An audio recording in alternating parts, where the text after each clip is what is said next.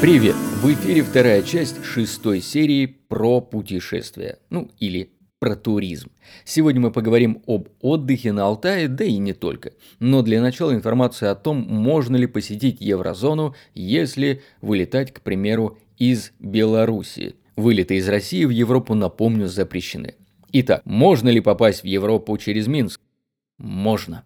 Да, вы, к примеру, можете приехать на машине, блокпосты для проверок там убрали. Вы можете прилететь на самолете или добраться на поезде. Правда, покинуть страну вам нужно будет через два дня, ну или в течение двух дней. И вот по истечению этих двух дней вы можете отправиться хоть в Европу, хоть в Турцию. Например, вы смело можете взять билет и отправиться по направлению Минск Рим туда и обратно. Правда, есть один нюанс. На границе у вас спросят паспорт, и если вы гражданин России, увы и ах, полетите обратно. А если гражданин Таджикистана, ну что ж, время испытать свою судьбу. Но если для вас еврозона это Гейропа, или вы просто понимаете, что сейчас не лучшее время, всегда есть прекрасный Алтай. Да, с комарами, да, с холодной водой в реках, но с прекрасной природой, тишиной и доступными ценами. Давайте узнаем об этом туристическом направлении подробнее у моего гостя. Когда я делаю какой-нибудь любой, вообще любой проект, пускай это видео, я приглашаю Максима Дулимова. Когда я делаю э, радио, я приглашаю Максима Дулимова. Когда-нибудь я сделаю танцевальное шоу, я приглашу Максима Дулимова, потому что мы все знаем, как Максим любит танцевать, несмотря на последствия. А теперь он даже запилил себе специальную такую масочку в Инстаграм, и кто хочет, может обратиться в Макс Бас на канал в Инстаграм и запалить эту интересную штучку. Макс, привет. Да. Ты всегда очень приносишь позитивные вещи, ты всегда говоришь шутками, прибаутками, а, зайдешь к тебе на странице, всегда какие-то шутки, какие-то приколы и очень много полезной информации. В Новосибирске сейчас не до веселья, до 1 августа. Но я знаю, что ты знаешь, что где-то весело, где-то что-то можно. Я не барыга. Да, где-то что-то можно, и как отправиться в эту обетованную страну, ты тоже знаешь.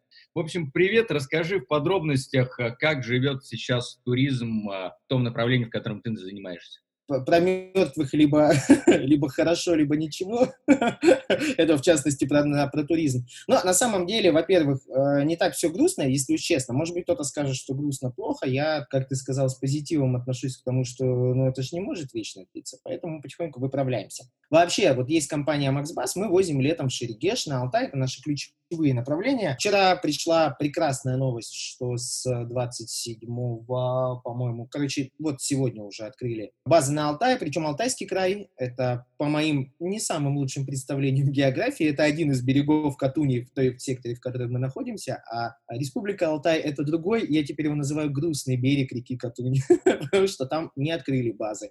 Наша находится там, где нужно. И, собственно говоря, то, что мы делали последние два месяца, мы готовились интенсивно, придумывали программы, два раза ездили смотреть новые какие-то штуковины, там джипы, экскурсии, заехали даже подальше на Алтай. В общем, короче, мы готовились, и мы приготовились. Вот, у нас был план, и мы ему следовали. Поводов грустить ну, становится меньше, поводов радоваться становится больше. Я предполагаю, что все будет потихоньку входить в свое русло. Какими темпами не берусь говорить. А, наше направление зарубежное MaxFly — это перелеты там э, ну, группами в разные страны. Мы даже не заикаемся пока что о возобновлении бронирования и просто рассмотрении туров. Но все, что касается внутреннего туризма, Алтай, Шерегеш, есть позитивные новости. Самое главное, что знаете как, это этот момент, вместо того, чтобы э, плакать и копить слезы в большой стакан, мы использовали, ну, не то чтобы прям супер эффективно, но с точки зрения того, что, ну, ну просто сказали, ну, два месяца надо что-то делать, давайте сделаем то, что мы постоянно не успевали делать, там, подумать башкой, о, супер, давайте начать думать, и получилось. Что придумали-то? А, направление на Алтай, это понятно.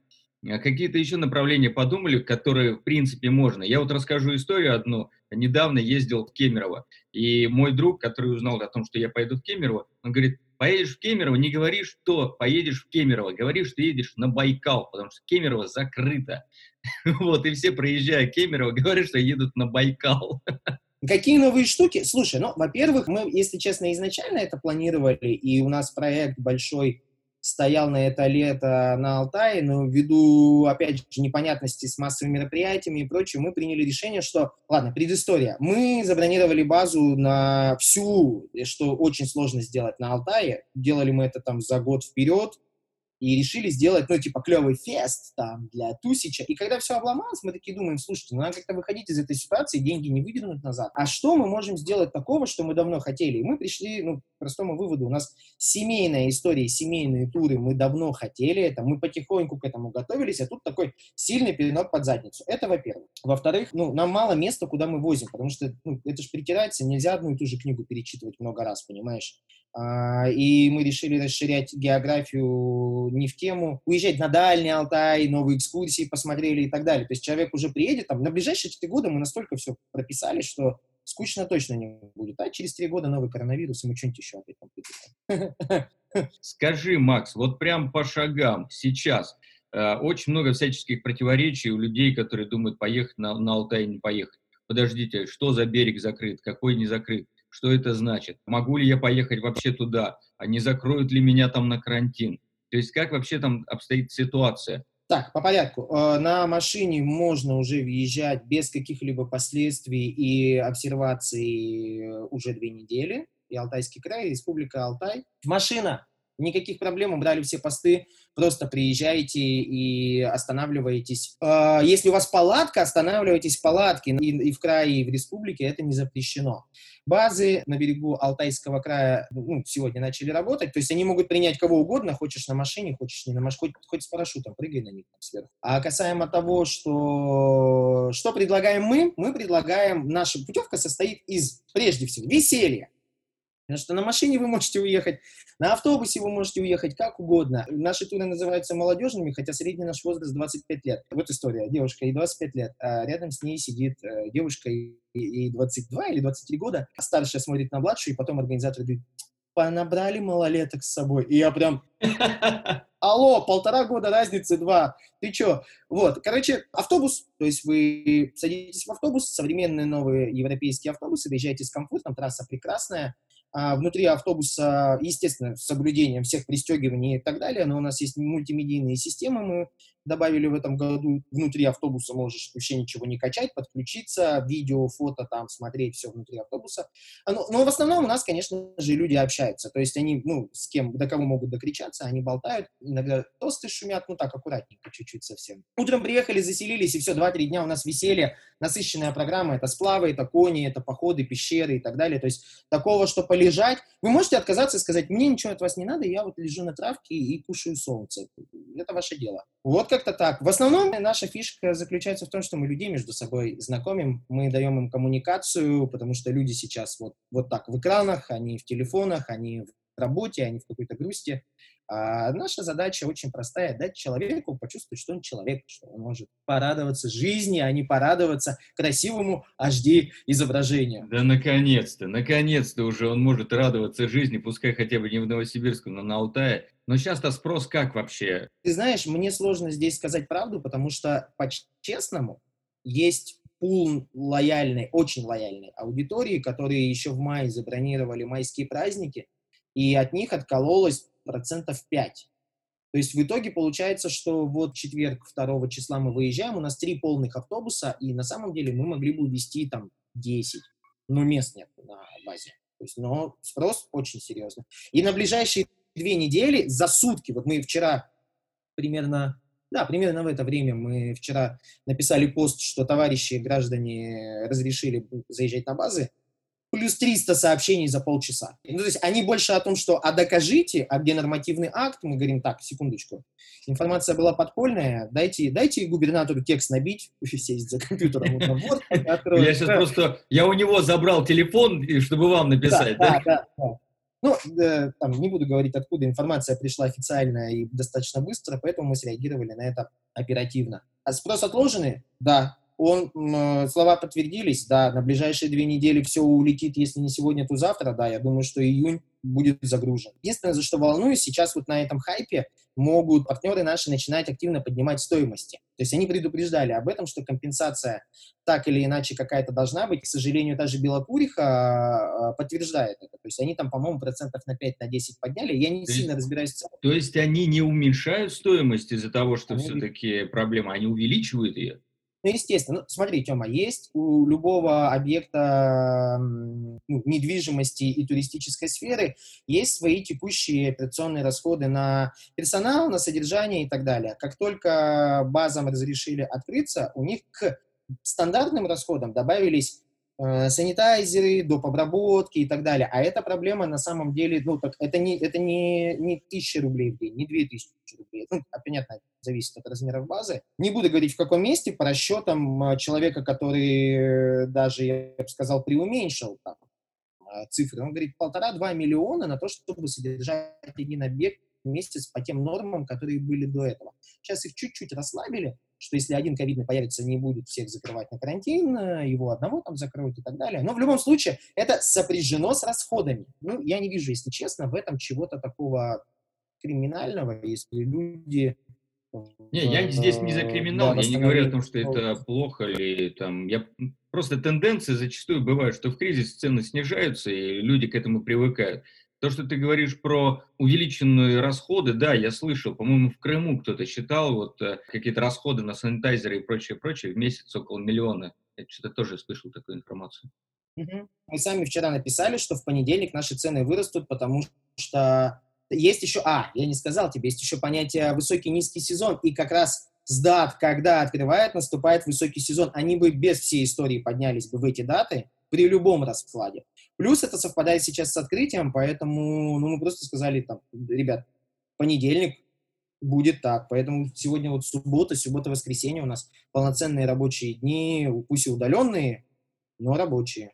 Куда вы уезжаете? Где находится, если не секрет, э, ваша база? база? Это туристический сектор Алтая в районе Манжерка, прямо на подъезде к Бирюзовой Катуни. Да это Отдален... же прям luxury, это, по-моему, самая-самая, ну, для меня это самая любимая точка на Алтае, потому что, с одной стороны, Бирюзовая Катунь, которая, я сейчас понимаю, закрыта, с другой стороны, Манжерок, который открыт.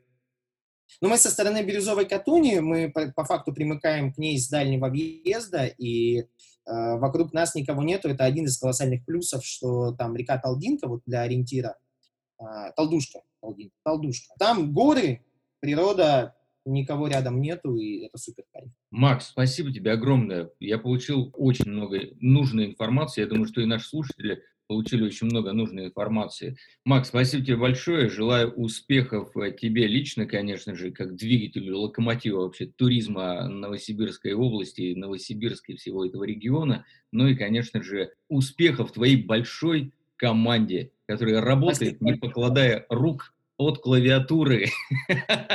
Не только. Спасибо, Тем. Все, давай увидимся. Давай, пока-пока. Не помню, чтобы когда-нибудь был такой ажиотаж на Алтай, но уверен, что в этом году он будет рекордным. Благо, Алтай большой, и места там точно хватит всем. Тут еще немножко информации прилетело про туризм за границу. Турция открывает свои двери для российских туристов с 16 июля. Наташа и Рахат Лукум будут ждать вас на своих берегах. Вьетнам откроет пляжи уже с 1 июля. Также с 1 июля открываются Доминикана и Египет, а вот наши любимые Мальдивы с 15 июля. Ну и курорты побережья Казахстана ждут вас всегда к себе в гости. Друзья, это все. В прямом смысле. Это вообще все. Нет, конечно, еще впереди 4 выпуска про ивенты. Ивенты не закончились, несмотря что их нельзя проводить. Ограничения в Новосибирске продолжаются до 1 августа, и мне торопиться некуда. А про туризм я обещал вам сделать выпуск до 30 июня. Вот, пожалуйста. А почему вообще все? Да потому что это последний выпуск парабазы, посвященный какой-либо сфере. У нас был театр, кино, образование, массовые мероприятия, ивенты, туризм. По сути, я охватил все основные индустрии культуры и развлечения, но выпусков-то я обещал сделать семь.